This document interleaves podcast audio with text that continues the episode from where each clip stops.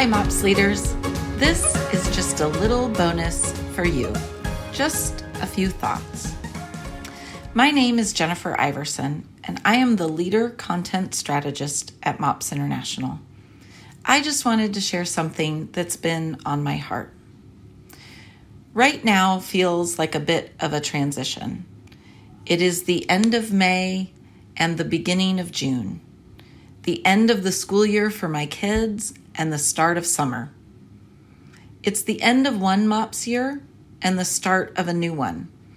But there is just so much that is unknown in this new season. I don't know about you, but all of our summer plans and activities have now been either completely altered or canceled. We don't know what the schedule will look like in the fall. And I feel like my answer to almost every question right now is, I don't know. It can leave me feeling a bit paralyzed. How can I plan when so much is unknown? Here's what I know I can do. First, I can pray. It's amazing how stopping to pray can calm my thoughts when I start that what if spiral. You know that one, right?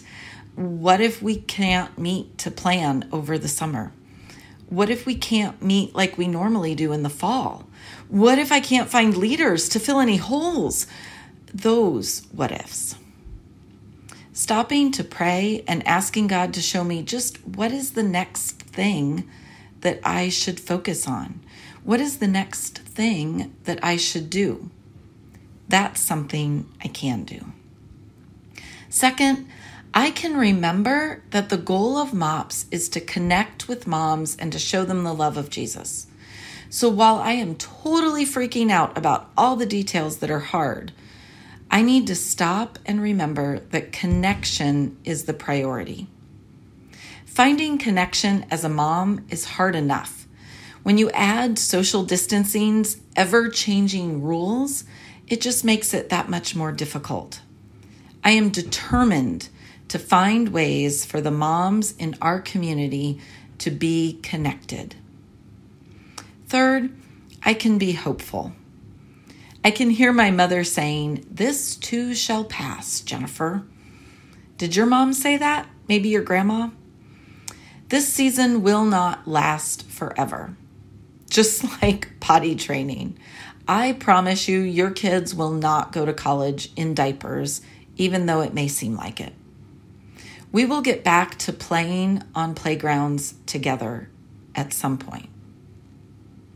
Lastly, I can embrace change. Continue to plan and move forward until something changes. I know that we will have MOPS next year. It might not look like MOPS did this past year, but that's okay. Change is not bad. This is a great opportunity to try some new things. You may have wanted to meet in the evening so more working moms can join you.